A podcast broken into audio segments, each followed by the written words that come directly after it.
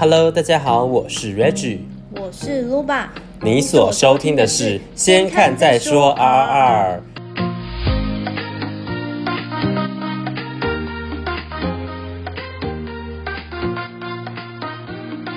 想跟大家用轻松的方式闲聊过去一周我们看过的影剧作品。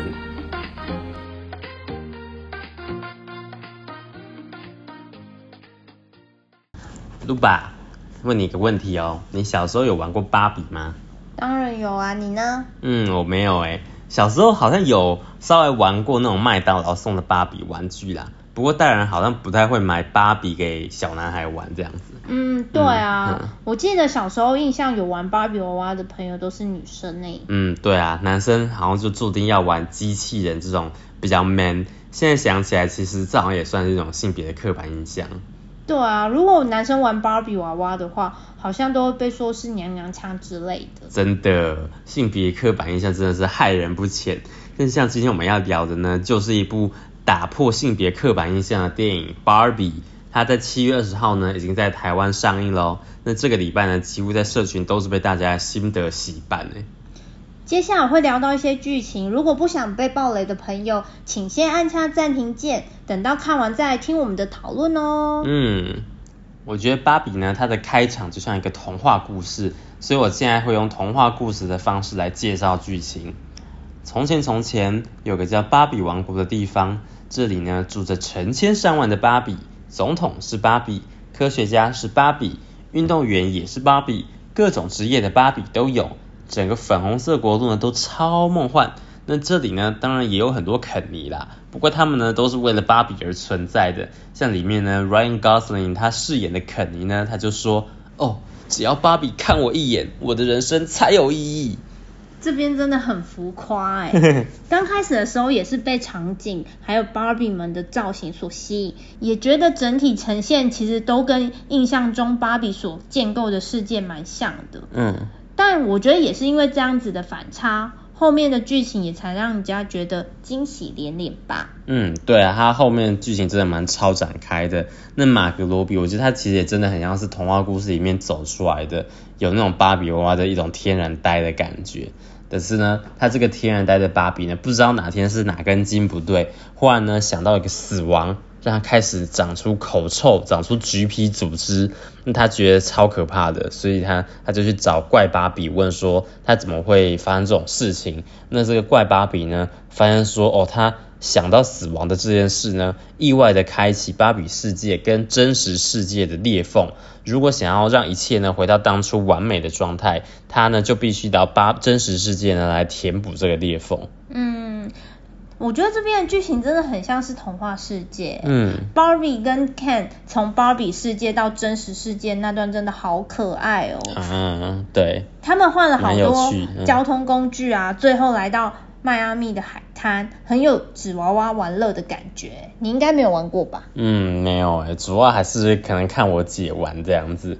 对，但是他我我同意你说那个换了好几种交通工具那边，我觉得那个真的呈现的很有童趣。今天导演让他们从开车啊、开船、搭火箭，还有露营车，还有脚踏车，最后溜直排轮呢，他都是用舞台剧的布景呢这样子呈现。非常的逗趣，那最后呢，没想到他们进到真人世界之后呢，却跟想象中的呢完全相反。像比如说 Barbie，她到真人世界呢，她就马上对这一切的想象呢幻灭，因为呢她一直被路人骚扰，然后见到职场上呢，几乎呢都是以男人为主，跟芭比世界呢是整个不一样的。那这个部分呢，其实也让肯尼很冲击，因为他以前其实是没有什么人生目标的，芭比呢就是他的意义，他存在的意义这样子。没想到在这个真实的世界，诶，男性也可以位高权重，也可以当总统，也可以被印在钞票上，甚至呢，男性可以骑马，所以呢，他就有不同的想法，想说，诶，和我为什么不把芭比世界改造成肯尼王国，来展现这种很 man、很阳刚的父权跟男子气概？对啊，嗯，这边真的很讽刺哎，对啊，但其实我觉得现实生活中还是这样子，嗯，所以我觉得这部分 Ryan Gosling 把 Ken 诠释的很好，嗯，他真的演得蛮好的，因为之前其实看到他比较多是那种内敛深情的演出，那这一次呢，整个放超开，染金头发，然后一直秀肌肉，嗯。来到真实世界的芭比呢，他希望说，诶，找到自己的主人，找回芭比王国当初的美好。后来他是找到它的主人了，没想到他们回去之后就发现，哎，为什么他们的家园被 Ken 改造成肯尼王国？本来粉红梦幻的部分通通都不见了，甚至呢，总统芭比、科学家芭比这些大法官芭比，他们通通被洗脑，变成服侍男人的工具。对，这边真的是超展开的。嗯，难怪之前有看到 KOL 说，其实这部片也很适合跟暧昧对象去看。嗯，因为你就可以来观察他对性别议题的态度。嗯，没错。对，这部其实真的提到蛮多性别议题的，也有很多的戏剧冲突，我觉得可以一个一个来讨论诶。那第一个我想讨论的是不同世代对芭比的印象。Luba，对你来说，你觉得芭比是女生最好的玩伴，还是？物化女性的极致啊！其实我觉得都有一点呢，因为我觉得小时候你不会想那么多，嗯、你看到芭比娃娃，你就是觉得它很精致，而且很可爱，满足就是小女生对娃娃的幻想。嗯，然后我们也可以帮她换衣服啊，绑头发啊。但长大再度看到芭比娃娃的时候，就觉得不是每个女生的身材都像芭比一样凹凸有致。这样的比例其实很不符合逻辑跟人体构造，哎。嗯哼，对啊，就是蛮诡异的这样子。那像芭比呢，其实它本身也有一点性暗示的含义在哦，因为大家在电影里面会看到说，哦，当初是 Ruth Handler 这个女士发明的芭比。那她一开始呢，其实是在她的家乡，呃，她是波兰人，但是她是在德国看到这个，呃。人形的这个娃娃，他觉得很可爱，他就把它带到美国去做发型，因为他觉得他的女儿一定也会喜欢这样子。那发行之后呢，当然是大受欢迎，但是他后来发现说，诶，他。那个时候，这个娃娃其实在德国，它是比较偏那种应召女郎的娃娃，有一点性暗示的成分在。是后来呢，被包装才是变成梦幻的公主这样子。不过呢，虽然说有这样子形象上面的转变，但是对于像是比如现在拒绝性别标签的这种时代来说，也会 也会觉得说，哎，还还蛮过时的，还蛮保守的一种观念。像电影里面的小女孩 Sasha 呢，她也是。很率性，很不想活得很典型的那种女生，所以她拒绝玩芭比也还蛮能理解的。原来芭比还有这一段故事哦，嗯，好酷哦。对啊。对啊，可是剧中的 Sasha 其实她也已经是青少年了，正值叛逆的时期。嗯，其实不想玩 Barbie 也很正常啦。是的。但也好奇现在小朋友都玩什么哎、欸，希望不是只有手机。嗯，对啊，还蛮好奇的，因为我们其实离那个时间时代已经很久了这样子。对，对，我们都老了。对，但是其实他这次电影的开场，他还是有演到说，哦，现在的小女孩她们其实还是会跟小婴儿玩扮家家酒，然后展现一种他们与生俱来的母性。他会这样演，应该是表示现在小朋友还是会玩洋娃娃吧？应该是会吧。嗯。但因为我觉得，其实他一开始那边刻画的很生动。嗯，对。我觉得很有趣。然后另外，其实电影中也带到很多不同样貌的芭比啊，有忧郁芭比呀，怀孕芭比这部分，我觉得超酷的。我以前都不知道有这种娃娃。嗯、对啊，如果要不是电影有提到，因为他们其实后来都停产了，所以要不是剧情有演，我们其实根本都不知道有这些造型的芭比这样子。没错，而且还有 gay 芭比、嗯。对。不是 gay 芭比啊，是 Sugar Daddy 芭比。还有是 Ken 啊，对啊，不是芭比，好吗？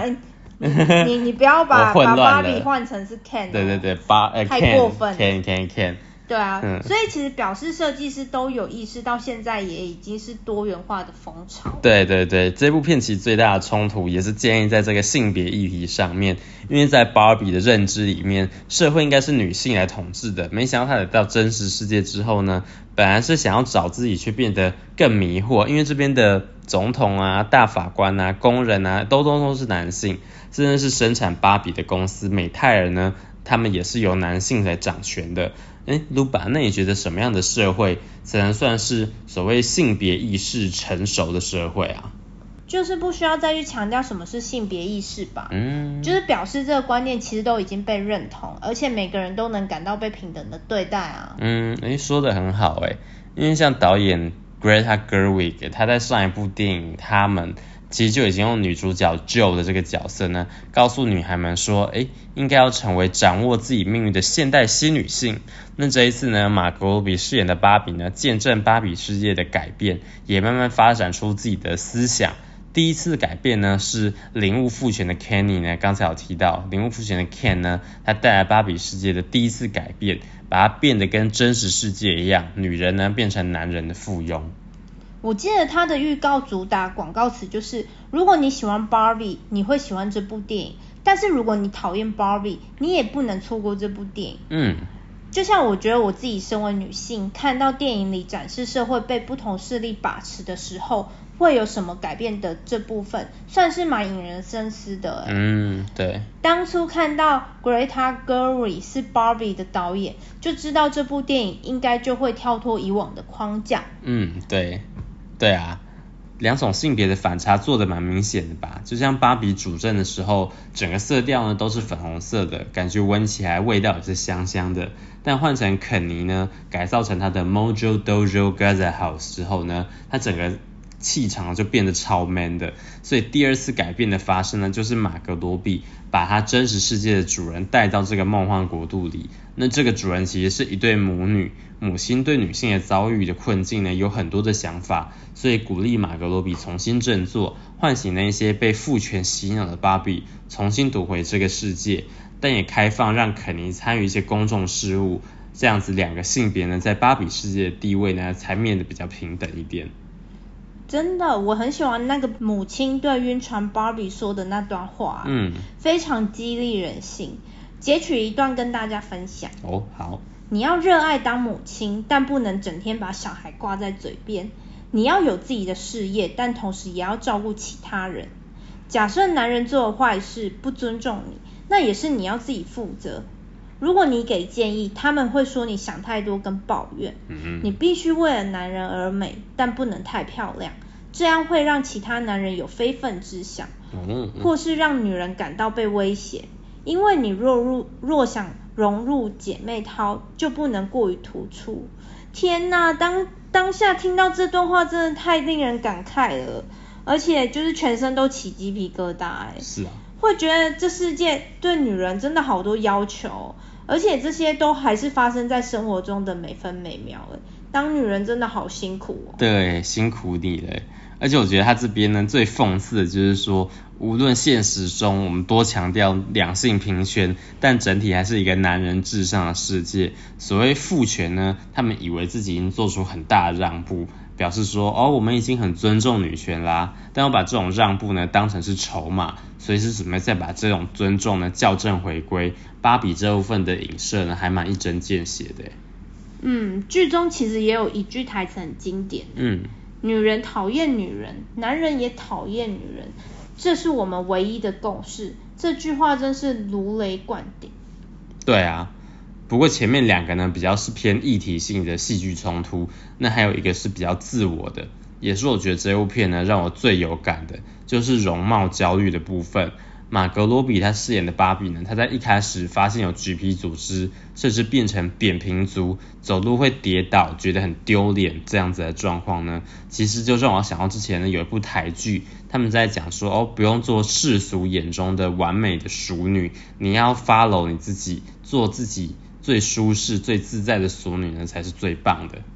淑女养成记吗？嗯，对啊。这部也是很经典哎，没错，完全是一部活教材。但我觉得其实华人社会的女性更有框架，嗯，而且常常会觉得说，哦，女生就是要端庄娴淑才是好女人，嗯，我都想说这些观念到底是谁给的啊？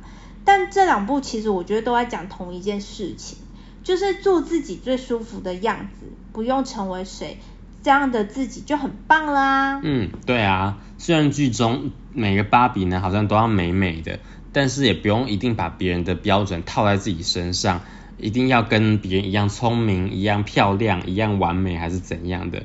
就算你的外貌很平凡，成就很平凡，工作很平凡，你也还是能当一个好女人、好芭比。但其实马格罗比外形一点都不平凡。啊，超正，真的，嗯、她长得太漂亮这件事情，其实电影中也有好笑的吐槽哎，真的，我觉得马格罗比真的是神选角，像我看到刚才你讲那个吐槽的时候，心里其实有偷偷在想说，哎，那如果不是找她演的话，还有谁适合演芭比啊？那你有想到吗？没有，其实是有闪过几个人选啦，像是妮可基曼啊，她在《神仙家庭》啊、《超完美娇妻》这些电影的造型呢，都很适合，就是有一种嗯美国的金发美女的一种仙气，或者是像金发尤物的瑞斯维斯彭，也都一直穿着粉红色的衣服啪啪照这样子。不过他们都呃。已经不年轻了，现在在三十岁上下世代的女星，好像没有人比玛格罗比更适合的，我觉得。我觉得之前演过《Gossip Girl》的布雷克莱弗利，还有曾经演过《妈妈咪呀》的亚曼达塞佛瑞，也蛮适合的耶。嗯。因为他们其实都是金发啊，五官都很精致，而且都有一种公主气质。但我觉得我目前已经被玛格罗比收编了啦，她已经是我心目中的芭比代表了。对。Blake Lively 还不错哎，而且她如果跟她老公来演芭比跟肯尼，感觉也很也很不错，应该也会蛮经典的。而且感觉会生很多小孩。对 对对对对对，他应该应该会很有趣。那之前之前其实芭比还有另外一个人选啊，就是安海瑟薇。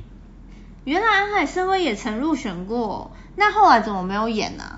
因为其实芭比她这部电影的命运很坎坷，美泰尔她一开始呢是想要比照像是变形金刚这种玩具改编的电影呢，来来来打造一个芭比的电影这样子，但是后来呢，其实制作过程拖了很久，像本来的美国喜剧女演员 Amy Schumer 呢，她很有兴趣来指导来演出。不过美泰尔不喜欢他那种比较偏戏虐地狱梗的风格，所以呢，后来就没有合作成。后来呢，他们有问过，比如说《神力女超人》的导演 Patty Jenkins，但后来呢也没有成。所以美泰尔决定说，哦，那我们从女主角开始找起好了。所以他们就锁定安海瑟薇。可惜后来一直没有找到适合的导演跟编剧，所以安海瑟薇呢后来也不等了，他就没有演成芭比。真的很坎坷哎、欸。对啊。IP 改编影视作品真的是大工程哎、欸。没错。不过这样看起来，马格罗比已经有演出属于自己的芭比风格了。感觉若是安海瑟薇主演的话，其实故事应该会发展成不同的剧本吧。嗯，我也觉得，因为玛格罗比他其实也是这部片的制片之一，所以他有蛮多自己的想法，也有放到电影里面的。那同时也可以演出傻白甜的这种天真梦幻的感觉，还有机灵聪明的女王的气势，我觉得她是最完美的选角。那像肯尼的 Ryan Gosling，我也觉得他演得很好，他在这边完全是豁出去演的，他可以搞笑，也可以爆哭。我会想要像有点像去年的那个《妈的多重宇宙》的关继威一样，就是他也是很没有包袱的去诠释他的角色。我觉得 Ryan Gosling 明年应该蛮有机会入围奥斯卡男配角。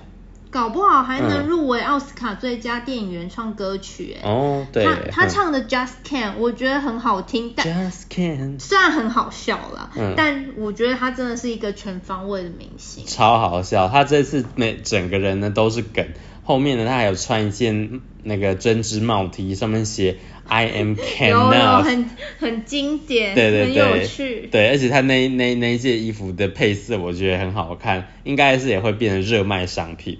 真的，我超想买来收藏，或者买来穿都可以。嗯、但你只能买 I'm Barbie。不要，我我应该没办法比上马格罗比。除了这些有趣的衣服，马格罗比穿的 Barbie 装都好好看哦。对啊，但是也应该是因为他是马格罗比才能驾驭这些衣服吧。不过我觉得芭比的行销也是真的做得很厉害耶，因为之前我看到一篇报道说他们这一次华纳投入的行销成本。光是行销的部分就有一亿五千万美金呢，哦，超多的。像是一开始他们的预告试出呢，就是搭着《阿凡达水之道》来试出，然后它的预告开场，大家有看过的应该都很有印象，就是用二零零一太空漫游的那个梗来当开场，都让大家会对这部片呢充满了很好奇。对啊，第一次看到这个预告，其实完全没有头绪，哎，嗯，想说这到底是什么啊？对啊，像他那个。二零零一太空漫游的前奏就是噔噔噔噔噔噔，超经典。对，他那个前奏一下就是很就是很经典。后面他们也推出一系列的粉红色的联名，像是粉红色的汉堡王啊，粉红色的 Xbox 啊，粉红色的优格，甚至把一整栋 Airbnb 漆成粉红色的，看得我都想去住了，真的超有话题的。很厉害耶、欸。嗯而且剧中的泳池跟装潢的部分都神还原 Barbie 哎，嗯，好想住进去体验 Barbie 的生活。对啊。感觉以后也可以发展成芭比乐园，一定超级梦幻的，好想去。对啊，而且芭比我觉得它之所以这么受到瞩目，是因为它刚好就是跟诺兰的新片《奥本海默》嘛，他们是同个档期、同个周末上映的。那两部片呢，我都看过了，我都觉得很好看，可是风格都完全不一样，所以很多网友呢就把这两部片名合起来变成一个 hashtag，叫做“巴本海默 ”（Barbenheimer）。对，很有才，没错。对，还有做了很多马格罗比跟席尼墨菲的迷因，成功把这两部片的热度呢炒到最高点。有哎、欸，这系列的我都好喜欢哦。嗯。而且还有看到有人用 La La Land 的海报做设计。对。我觉得网友真的好有创意哦。没错，超厉害。对啊，但芭比本身的粉红魔力就很吸引人哎，他们所有的设计跟宣传都好梦幻哦，很难不被吸引到哎。嗯，这个真的是教科书等级的电影行销案例。那这两部片呢，他们其实真的是相辅相成，像他们上个礼拜在美国上映啊，首周末的票房呢都非常亮眼。芭比呢，首周末就赚了一点六亿，它就已经超过那个它的行销预算了，创下今年最高的开片纪录，也是美国影史的女导演作品的开票冠军。那奥本海默呢，它也不落人后，它吸金了八千多万，这两部片呢合力的吸金的接近三亿的电影票房，也是美国影史第四高的首周末票房。虽然说现在目前美国还在演员工会罢工的这个阶段，演员没有办法。到影电影院做宣传，可是呢还能开出这么亮眼的成绩，我觉得真的很不简单呢。对啊，而且其实也已经看到很多朋友上礼拜都 po 文说要看巴本海默马拉松，嗯，而且甚至有人打扮成芭比去看奥本海默啊，对，就是这部分也很可爱，嗯，讨论度真的很高哎，虽然这两部的风格很不一样。但其实应该都算是年度大片吧。嗯，没错，而且现在就是走到电影院，你看到穿粉红色衣服的人，应该有九成都是要去看芭比的。嗯，对。深有同感啊。对对对，这两部电影真的是都很值得大家一看。那讨论的议题呢，不管你认不认同，至少觉得都是让大家开始认真的思考，能把芭比它这样子的玩具呢带出这样子的故事角度，我觉得也是值得肯定。真的，嗯，其实也很希望未来的真实世界都能更实现更实质的平等，不需要去强调呃性别意识啊，或是政治正确的部分。嗯。